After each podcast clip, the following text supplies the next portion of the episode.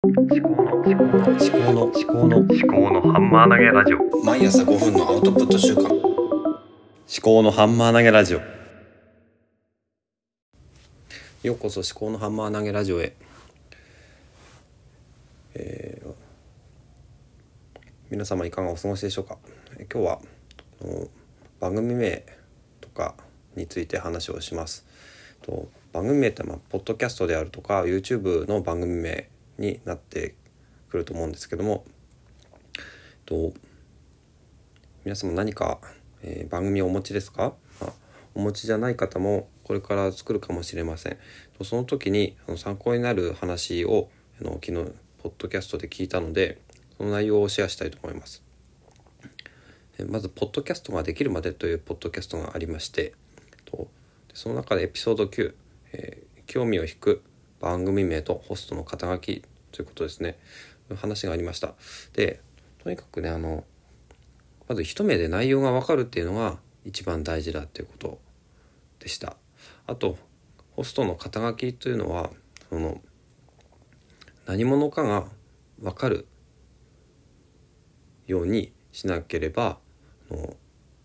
ならないっていうのがまずその新規のリスナーがその番組を聞こうかどうかっていうまず番組名で、えー興味を引いて聞き始めますよね。で1分以内に離脱する人っていうのの割合が重要だそうなんですけども1分以内に離脱するかどうかっていうのはおそらくそのその人の話を聞き続けたいかっていうことなんですね。で知らない人の知らない話を聞くかっていうとそんなに聞かないですよね。なので知らない人の知らない話じゃなくてまず話の内容が分かる番組名。っていうのと知らない人ではなくて、えー何々をしているとかうんなんだろうな。肩書き、えーフォロワー何何何万人のとかってね。まあそんな人なかなかいないと思うんですけどもとにかくまあ年間300冊本を読んでいるとかね。そういうのでもいいと思うんですがそういう肩書きをつけて、まあ、その人がどんな属性の人なのかっていうでそういう属性の人の声配信内容を聞きたいかっていう話をした方がいいと思うんですね。その点私はすごく、えー失敗してきたなと思うんですよね。まずこの「思考のハンマー投げラジオ」えーこれはまあ一目で中身分かりますか？分かんないですよね。まず思考とハンマー投げはそれぞれそれぞれは分かるんですけども組み合わせた時に、まあ、わけ分かんないですよね。説明しないと分かんないですよ。でしかも番組の説明を最初入れてたんですけどもこちらは記憶記憶喪失に備えるために自分のバックアップを取るって。うんなんか中二病っぽくないですかね。まあ中二病なんでしょうね私、えー記憶喪失に備えるってそんな人いますか？いらいないですよね。それをで自分の記憶喪失にと備えることをために話していることを聞きたい人いますかね？他の人。まあいないですよね。で私はそもそも誰にも聞かれなくてもいいと思ってやってたんですけどもよく考えると時間泥棒になってしまう可能性があるなと思ったんですよね。まあ、この番組面白そうだなと思って聞き始める。で最初聞く「思考のハンマー投げラジオ」んなんだこれって「えー、I do 探究家の立見明彦でした」とかっていう「なんだこれ」って。誰だこれ「I do 探究家ってなんやねん」って。あとはこちらは記憶喪失に備えるためにって。えって自分の記憶喪失に備えるために話してんのそういうことになっちゃうんですよね。まあ、時間の無駄だったって思われるって、うん、それはねやっぱりこのインターネットの海にものを投入している責任っていうのがねあるのかなと思うんですよ。まあ、自由にできるんですが自由には責任が伴うわけですよね。だからまあ毒にも薬にもならないんだったらまだいいんですけども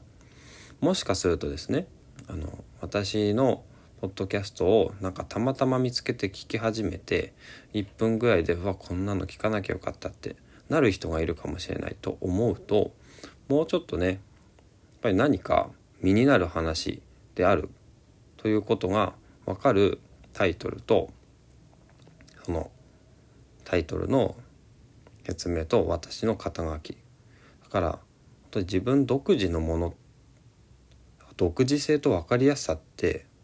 両立させるの難しいんですよね。ユニークであるか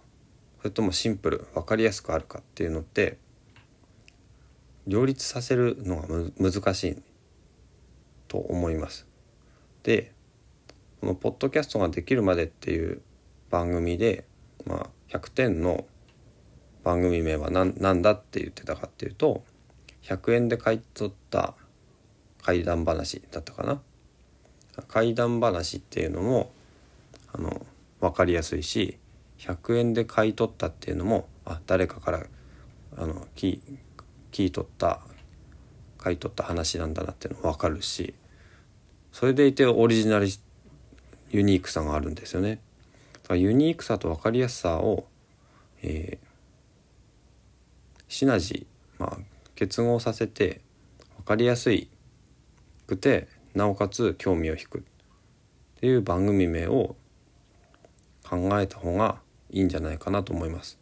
その点であの YouTube のチャンネルも、えー、メインチャンネル立見明彦の「アイドゥ探求」ってやったんですけどもいやーわけわかんないですね。うん。立見明彦って誰やねんっていうことだし「アイドゥ探求」っていうのもわけがわかんないですよね。だったら、ま、インプットアウトプットの作法とかね、うん、そういう言葉分かりやすい言葉を選んだ方がいいのではないかなと思って反省したところですね。でサブチャンネルで作ったカタリスト図書館っていうのもまあ訳が分からんですね。図書館はまあいいとしてなんか本のことかなとカタリストって何だって職まあ英語を日本語に翻訳して、まあ、触媒ってやってもまあ分かんないですよね。だから YouTube 図書館とかっていう番組もありますけどあとは YouTube 大学サラダメサムの本解説チャンネルとかねうんその、まあ、木をてらう必要はそんなにないのかなと思うんですよね。でそのオリジナルのコンセプトはその番組の中で話をしてもいいのかなと思うんですね。からタイトルは分かりやすく。でその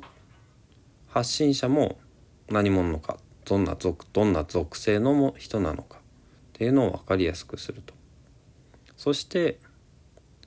入り口入ってもらったらどんなコンセプトでっていうのをも,、まあ、もっとね分かりやすく話をするっていうことですかね。だからユニークさだけでいけるのはもうすでに有名な人だけだっていうことだと思うんですよね。私はまあ無名ですからね。だから、基本に忠実に何でしょうね。この人に聞かれたいっていう欲望は、まあ、ないかっていうとあるんですよね。あるけど自分のためにやってるってずっと思ってたんですがやっぱりね、まあ、聞かれたいっていう欲望もあるっていうねでさらにもうちょっと視点を広げてみるとこうやってインターネットの海にぶん投げた時に、まあ、ゴミにならないようなものにしたいっていうことですね。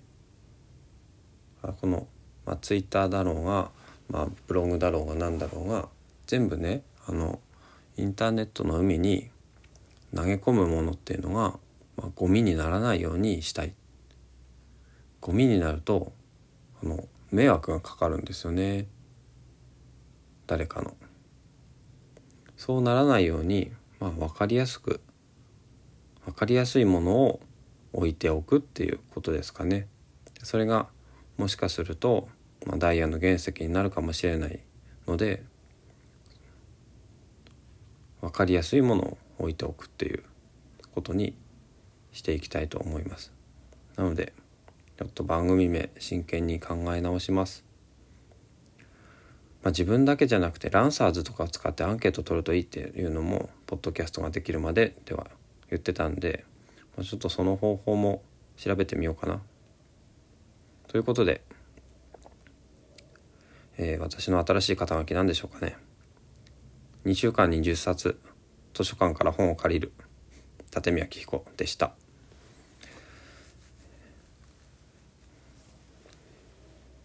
そうですね。最後までお聞きいただきましてありがとうございました。